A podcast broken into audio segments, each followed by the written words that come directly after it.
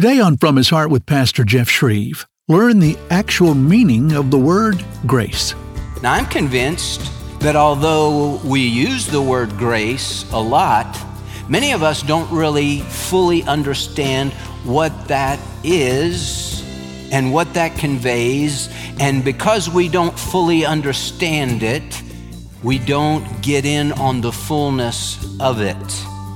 We can sing about it, but do we really know what it means, the depth of what it means? What is grace? There is truth, there is truth, there is love,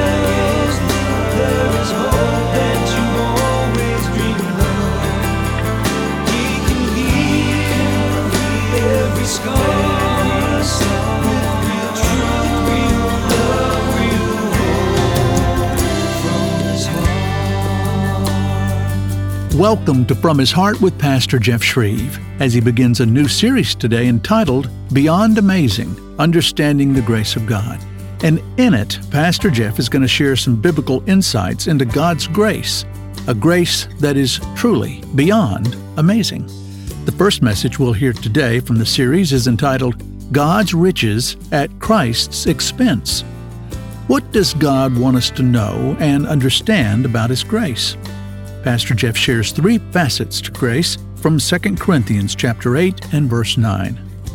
Now we're going to be in this series for the next couple of weeks. If you miss any of these lessons, you can listen again to any of those that you have missed and also download a free MP3 of any broadcast.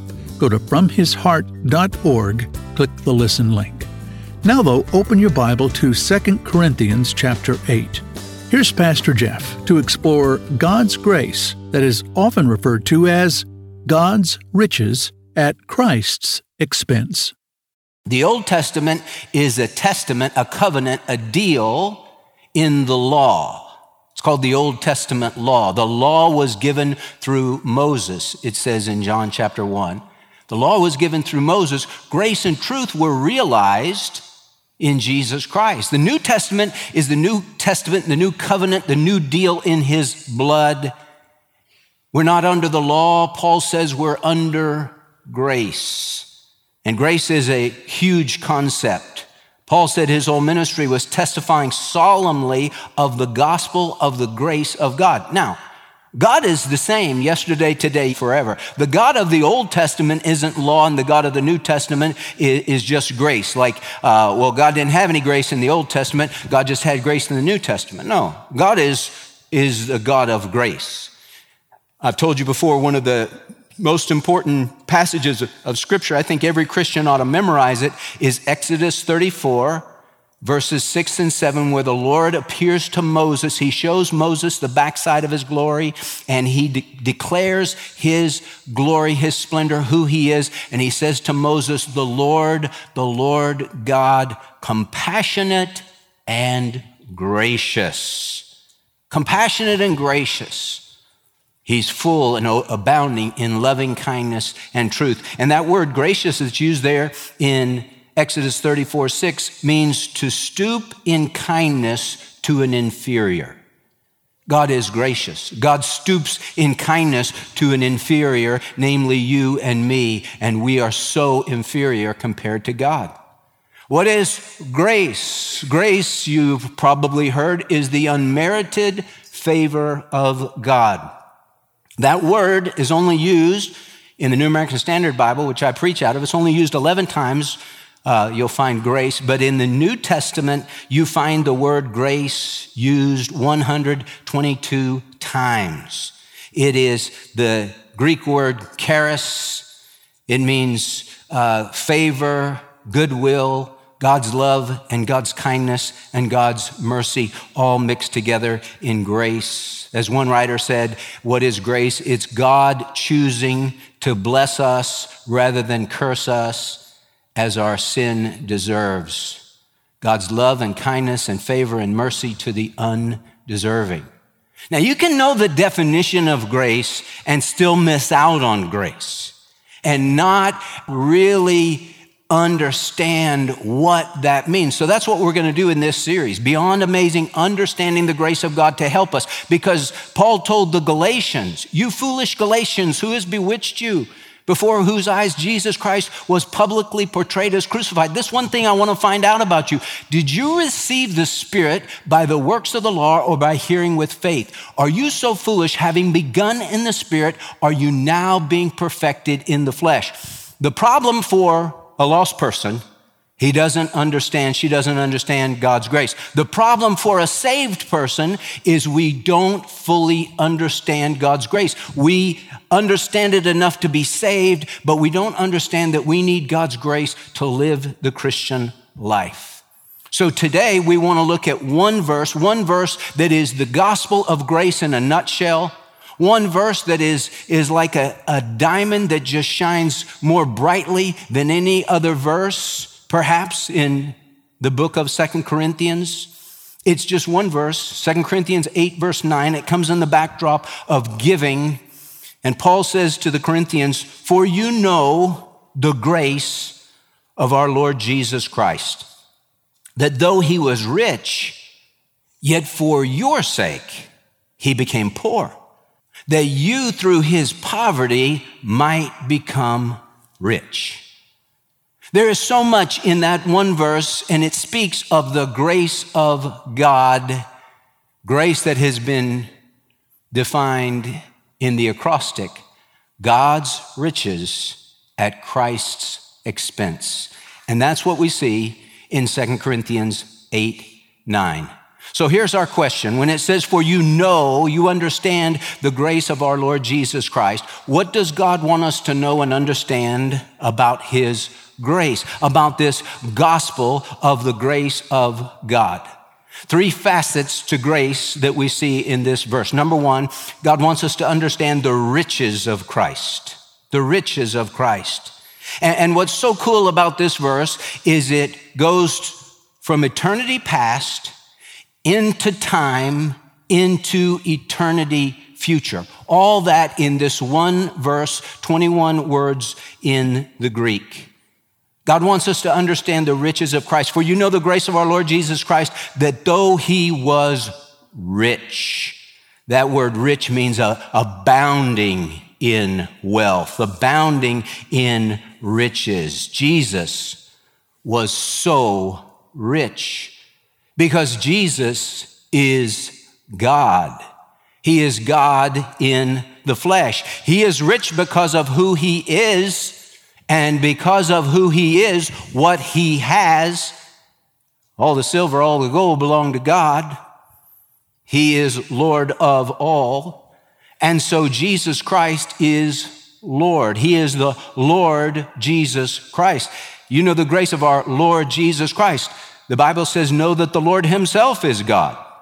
It is He who has made us and not we ourselves. He's the Lord Jesus. Jesus, Lord speaks of His deity. Jesus speaks of His humanity. He was Yeshua. He was uh, Jesus of Nazareth, and He is the Christ. He's the anointed one. He is the Messiah, the long awaited one. And so when we think about the riches of Christ, go back in eternity past. What are the riches of Christ? He is the one who spoke the worlds into existence. See, the, the most familiar verse, probably in all the Bible, the, the verse that has been read more than any other verse is Genesis chapter 1, verse 1. In the beginning, God created the heavens and the earth. See, when most people say, well, I'm going to read the Bible, where do you start in the Bible? Well, they start at the beginning. Genesis 1 1. In the beginning, God created the heavens and the earth. And naturally, our minds go to say, well, God, God the Father, He is the one that's talked about in Genesis 1 1. But John, in his gospel, he says this. He starts his gospel off this way In the beginning was the Word and the Word was with God, and the Word was God. He was in the beginning with God. All things came into being by Him, and apart from Him, nothing came into being that has come into being.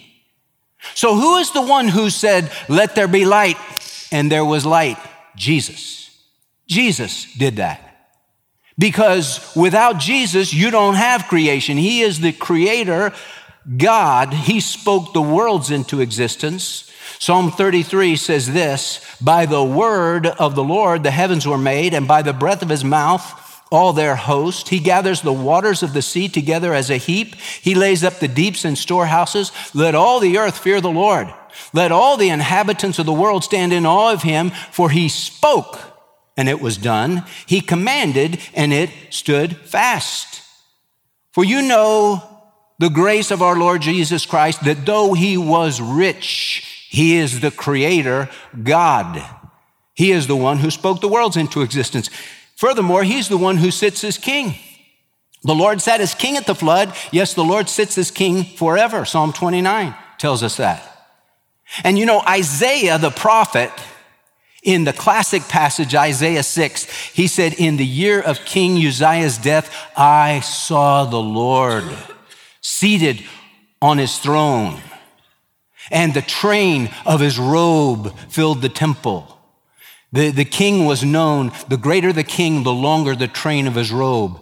And God is so great, the train of his robe just fills the temple. He said, Seraphim stood above him, the, the angels, the burning ones, stood above him, each having six wings. And with two, he covered his face. And with two, he covered his feet. And with two, he flew. And one called to the other and said, Holy, holy, holy is the Lord of hosts. The whole earth is full of his glory.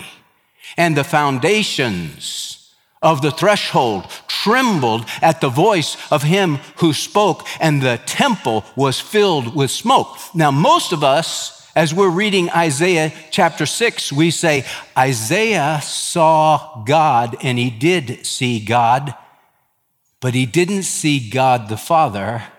He saw God the Son. He saw the Lord Jesus Christ. And we know this to be true because John 12 41 says this These things Isaiah said because he saw his glory, he saw Jesus' glory, and he spoke of him. He's the one who sits as king. He is the one whose glory and greatness are unfathomable. You know, it's like if you go to California and you look out on the Pacific Ocean. It's unfathomable. You can't take it all in. There's just water as far as the eye can see. And past where your eye can see, there is more water as far as the eye can see. And you can travel deep into the Pacific Ocean and look around, and it's just water everywhere, and your eyes can't take it in. God's greatness is like that. God's glory is like that. It's more than you and I can possibly fathom. It's more than we can imagine. The Bible says, Psalm 145, great is the Lord and highly to be praised, and his greatness is unsearchable. The Lord is high above all nations. His glory is above the heavens. God is so great. And the Lord Jesus, so rich. You know the grace of our Lord Jesus Christ, that though he was rich, rich in his person, rich in his position, rich in his possessions, rich in power. He is the God of the universe. Understand the riches of Christ. You have to understand where he came from to understand how low he stooped to us. Understand the riches of Christ. Second facet of grace. God wants us to understand not just the riches of Christ, but the poverty of humanity. Because Second Corinthians 8 9, well, the Lord who was so rich became so poor. Why? So that we could be rich. Because we, as it is insinuated from that verse, we were poor. He was rich and became poor, so we who are poor could become rich. We are so poor. Understand the poverty of humanity. See, just as Jesus is rich in eternity past beyond what our minds can comprehend. You and I and us together are poor, spiritually poor, beyond what our minds can comprehend. See, every person is born in total depravity. Total depravity doesn't mean total inability, but it does mean total depravity, that man is corrupted by sin. Now, don't get the idea that total depravity means that every single person is as bad as he or she can possibly be. That's not what total depravity means. Total depravity means you are as bad off as you can possibly be before the Lord. See, Paul put it this way in Ephesians chapter 2, verse 1. He says, And you were dead in your trespasses and sins in which you formerly walked according to the course of this world, according to the prince of the power of the air, of the spirit that is now working in the sons of disobedience. Among them, we too all formerly lived in the lusts of our flesh, indulging the desires of the flesh and of the mind, and were by nature children of wrath, even as the rest. And you were dead in your trespasses and sins. Think about that dead. Is there anything worse than being dead? You know, you, you, you, see some people, sometimes they, they come to the visitation at the funeral home. And there's the person and they're in the casket and they see him and they, they say, Oh, doesn't, doesn't he look good? Well, yeah, he's, he's, dead. Uh, well, didn't they fix his hair? His, his hair is so nice. Well, look at his skin. His skin looks so good. Well, his suit is just so nice. You know, you can say a lot of nice things about the dead guy, but, but that's kind of overshadowed by the fact that he's dead. Right? All the good things you can say is, yeah, but, but he's dead, you know. Other than that, Mrs. Lincoln, how did you like the play? I mean, your husband is, is dead, right? So once you're dead, you're dead in trespasses and sins, you got a massive problem because you're dead.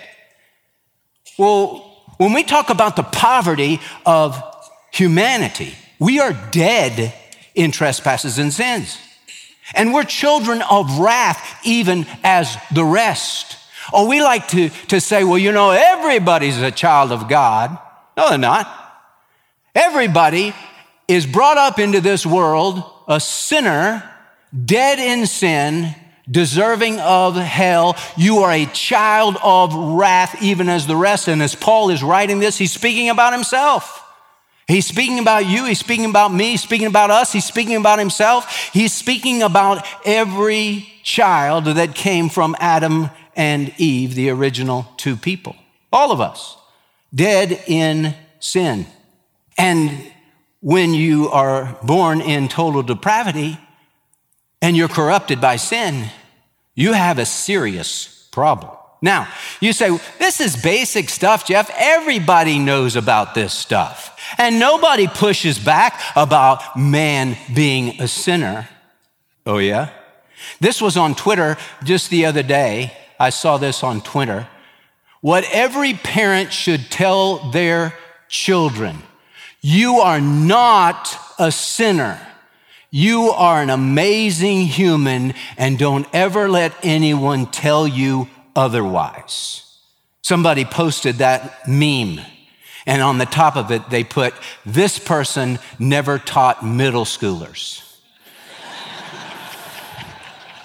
never had kids, obviously. Any parent knows that my kid, I love him to death, but they're a sinner, right? Debbie and I, we got married, we were so excited.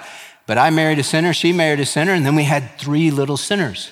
And, and the, the home was filled with uh, some trials and difficulties because uh, five sinners were living in there. Hey, we live in a world today where people say, How dare you call me a sinner? You tell your child you're not a sinner. And then the child doesn't see how desperately they need Jesus. See, understand the poverty of humanity. Every person is born in total depravity, and every person is in desperate need of God's mercy and grace. So we were by nature children of wrath, deserving of wrath, even as the rest. And then it goes on to say, but God.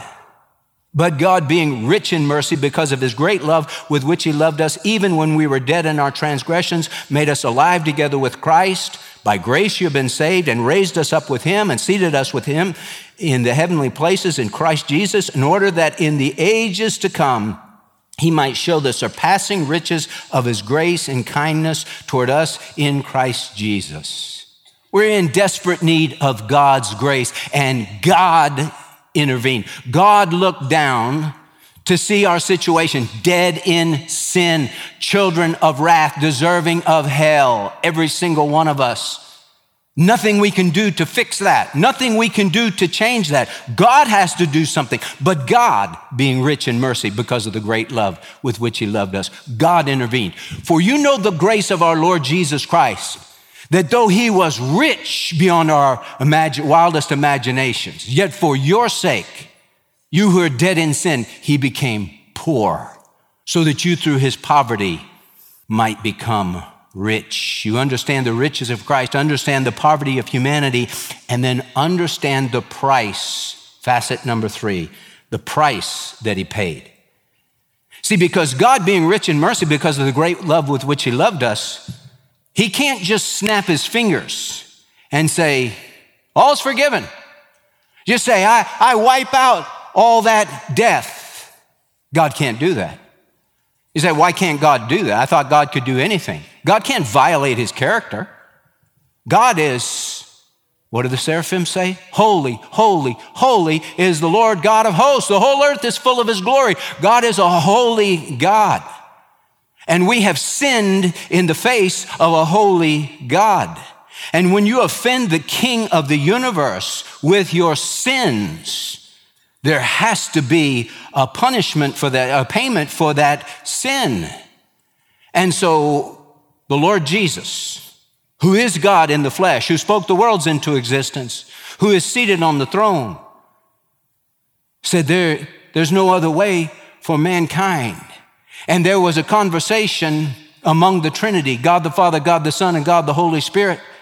And they said the only way to redeem man so that man is not cursed forever and cast out forever in a horrible place called hell, is for Jesus to lay aside his robe, to put aside his crown, to step down off the throne, down, down, down, down, and become a man. There's so much more to learn about the price that Christ paid to redeem sinful people like you and me. And we'll have that tomorrow on the broadcast. Today on From His Heart, we began the message entitled God's Riches at Christ's Expense. Of course, most of us are familiar with the wonderful hymn Amazing Grace. How sweet the sound that saved a wretch like me. And those words were written by John Newton, a former slave ship captain who experienced the unmerited love, forgiveness, and favor of God through Jesus Christ even in horrific and pressing times for him. Until the day he died, he was singing God's unfathomable grace after great family loss. In Pastor Jeff's new seven message series, Beyond Amazing Understanding the Grace of God, that we're airing this month, he's going to share clear biblical insights into God's grace. This series is our gift of thanks to you for your support of any amount to From His Heart this month. You can receive it in the format of your choice on digital download, USB flash drive, CDs, or DVDs when you call 86640 Bible. 866 40 Bible. Or go online to fromhisheart.org to make that gift today. Call 866 40 Bible or go to fromhisheart.org and request the series Beyond Amazing Understanding the Grace of God. And thank you for supporting From His Heart this month. Well, that's it for part one of the message God's Riches at Christ's Expense from the new series. I'm Larry Nobles, inviting you to be here tomorrow for part two of this introductory message to the series about grace that is beyond amazing. Join us on Friday when Pastor Jeff Schreve will again open God's Word and share real truth, love, and hope from His heart.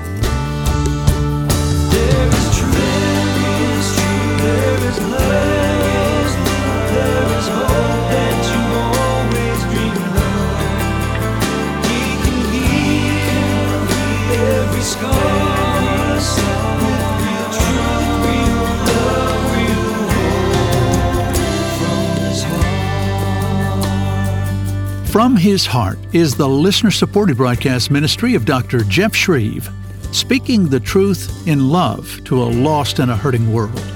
Remember, no matter what, God loves you, and He has a wonderful plan for your life.